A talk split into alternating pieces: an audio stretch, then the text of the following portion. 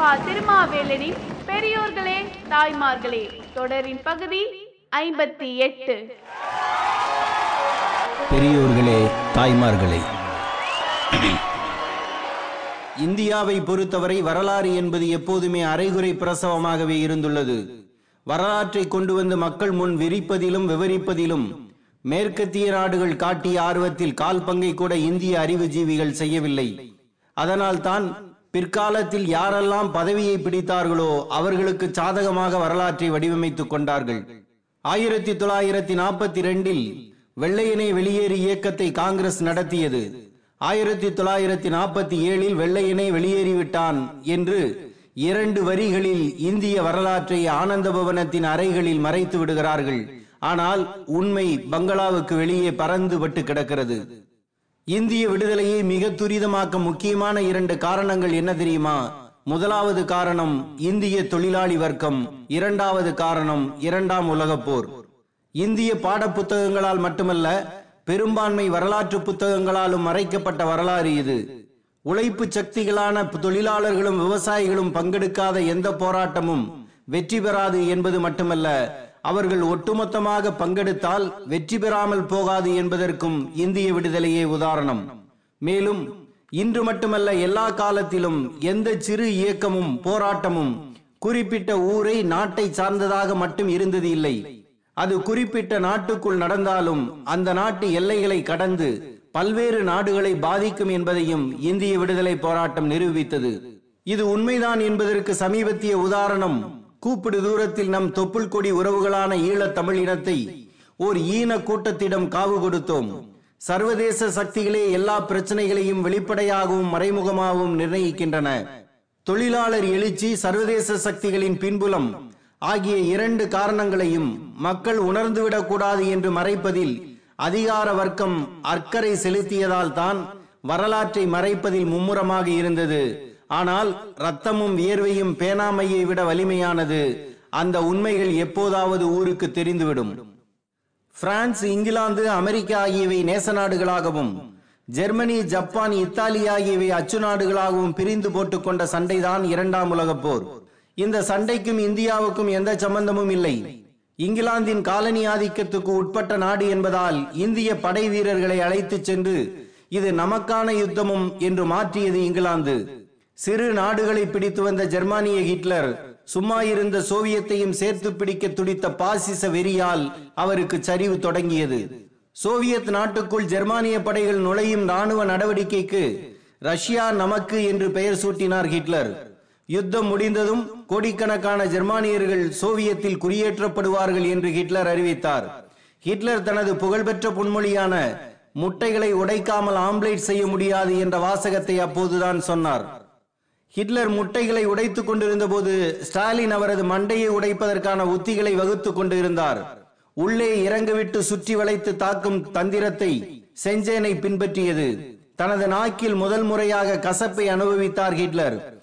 அதன் பிறகு செஞ்சேனை முன்னேறியதும் ஜெர்மனுக்குள் நுழைந்ததும் ஜெர்மனி படைகள் முழு சரணடைந்ததும் மூன்று ஆண்டுகள் யுத்தத்தின் தொடர்ச்சிகள். இந்த வெற்றியின் முடிவில் சோவியத் ஸ்டாலினும் அமெரிக்க ட்ரூமனும் இங்கிலாந்து சர்ச்சிலும் ஆயிரத்தி தொள்ளாயிரத்தி நாற்பத்தி ஐந்து ஜூன் மாதம் சந்தித்துக் கொண்டார்கள். இதற்கு பாஸ்டாம் மாநாடு என்று பெயர். இதில் ஒரு ஒப்பந்தம் போடப்பட்டது. உலகில் எந்த நாடும் அடிமைப்படக்கூடாது. அடிமைப்பட்ட நாடுகள் விடுதலை செய்யப்பட வேண்டும் என்பதே பாஸ்டாம் மாநாட்டின் முடிவு. ஐந்து ஆண்டுகளுக்கு முன்னால் கையெழுத்தான அட்லாண்டிக் ஒப்பந்தம் இந்தியாவுக்கு பொருந்தாது என்று சொன்ன சர்ச்சில் இதில் கையெழுத்து போட்டார். இதைத் தொடர்ந்து சிறையில் இருந்த இந்திய தலைவர்கள் விடுதலை செய்யப்பட்டார்கள். ஆயிரத்தி தொள்ளாயிரத்தி நாற்பத்தி எட்டில் இந்தியாவுக்கு விடுதலை தரப்படும் என்று அறிவிக்கப்பட்டது. அந்த போரால் தான் சோவியத்தும் அமெரிக்காவும் உலகின் இரண்டு வல்லரசுகளாக மாறின. போர் ஏற்படுத்திய பொருளாதார நெருக்கடியால் உலகின் முதல் வல்லமை நாடாக இருந்த இங்கிலாந்து பின்னுக்கு தள்ளப்பட்டது. இது சர்ச்சிலுக்கு அரசியல் ரீதியான பின்னடைவை கொடுத்து தேர்தலில் அவரை தோற்கடித்தது. இந்த சூழ்நிலைகள் இந்திய விடுதலைக்கு துரிதப்படுத்தியது. அமெரிக்காவுக்கும் சோவியத்துக்கும் கொடுத்த வாக்குறுதியை நிறைவேற்றியாக வேண்டிய நெருக்கடியை இங்கிலாந்துக்கு கொடுத்தது இதுவே இந்திய விடுதலைக்கு அடிப்படை காரணங்களுள் ஒன்றாக அமைந்தது. இன்னொரு பக்கத்தில் இந்தியா முழுவதும் தொழிலாளர்கள் விவசாயிகள் மாணவர்கள் இளைஞர்கள் மட்டுமல்லாமல் தரைப்படை கப்பற்படை விமானப்படை வீரர்களும் களத்தில் இறங்கினார்கள். பல்வேறு இடங்களில் காவல்துறையும் வேலை நிறுத்தம் செய்தது. மகாராஷ்டிராவில் பழங்குடி மக்களும் வடவங்காளத்தில் விவசாயிகளும் தெலுங்கானாவில் விவசாய தொழிலாளர்களும் கல்கத்தாவில் அஞ்சல் தொழிலாளர்களும் பல்வேறு மாநிலங்களில் ஆலை தொழிலாளர்களும் தொடர்ச்சியான வேலை நிறுத்தத்தில் இறங்கினார்கள்.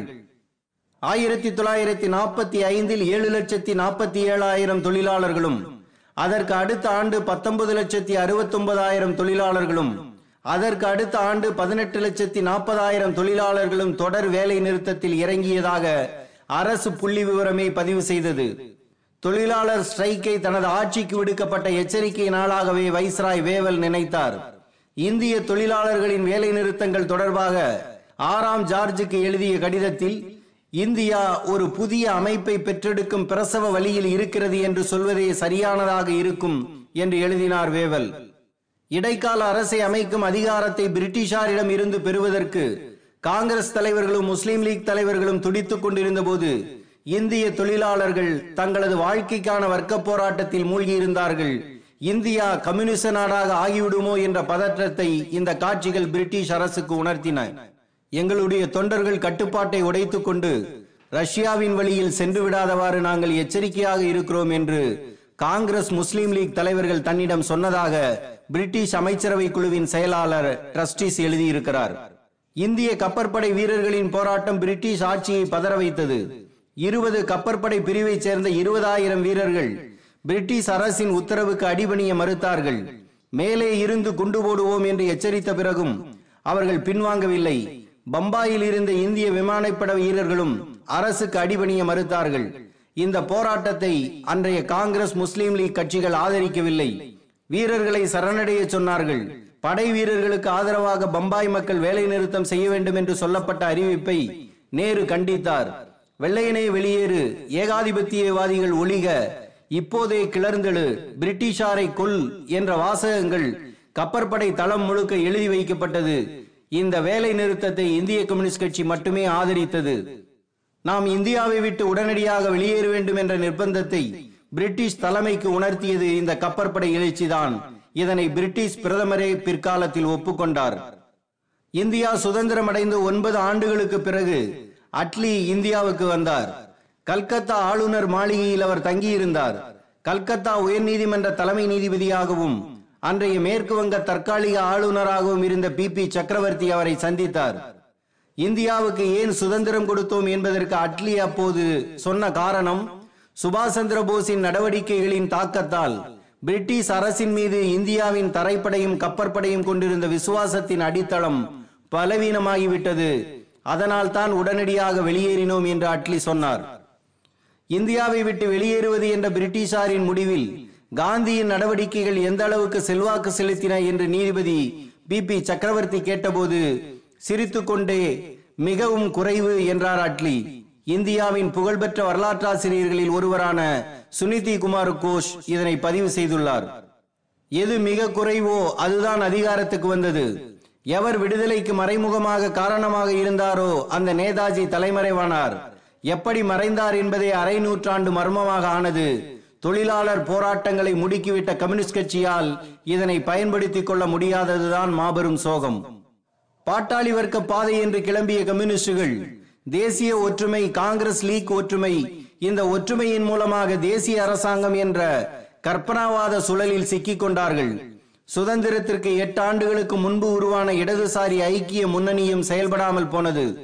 காங்கிரஸையும் முஸ்லீம் லீக்கையும் அழைத்து பேசும் பிரிட்டிஷாரை தொழிலாளர் போராட்டத்தை ஒருங்கிணைத்ததின் மூலமாக கம்யூனிஸ்ட் கட்சியும் அழைத்து பேசும் சக்தி படைத்ததாக கம்யூனிஸ்ட் தலைவர்களால் மாற்ற முடியவில்லை. பாட்சாம் ஒப்பந்தத்தின்படி இங்கிலாந்துக்கு நிர்பந்தம் ஏற்படுத்திய ஸ்டாலின் மூலமாக ஒரு நெருக்கடியை உருவாக்கவும் கம்யூனிஸ்டுகளால் முடியவில்லை. பிரிட்டிஷ் அரசும் இடைக்காலமாக அமைந்த காங்கிரஸ் அரசும் சேர்ந்து கம்யூனிஸ்ட் கட்சியை தடை செய்யும் சூழ்நிலை உருவானது. அன்றும் இன்றும் என்றும் கம்யூனிஸ்ட் என்ற சொல் அச்சமூட்டுவதாக இருக்கிறது. யாருக்கும் பயம் வேண்டாம் அது அன்பான சொல் எங்கே சொல்?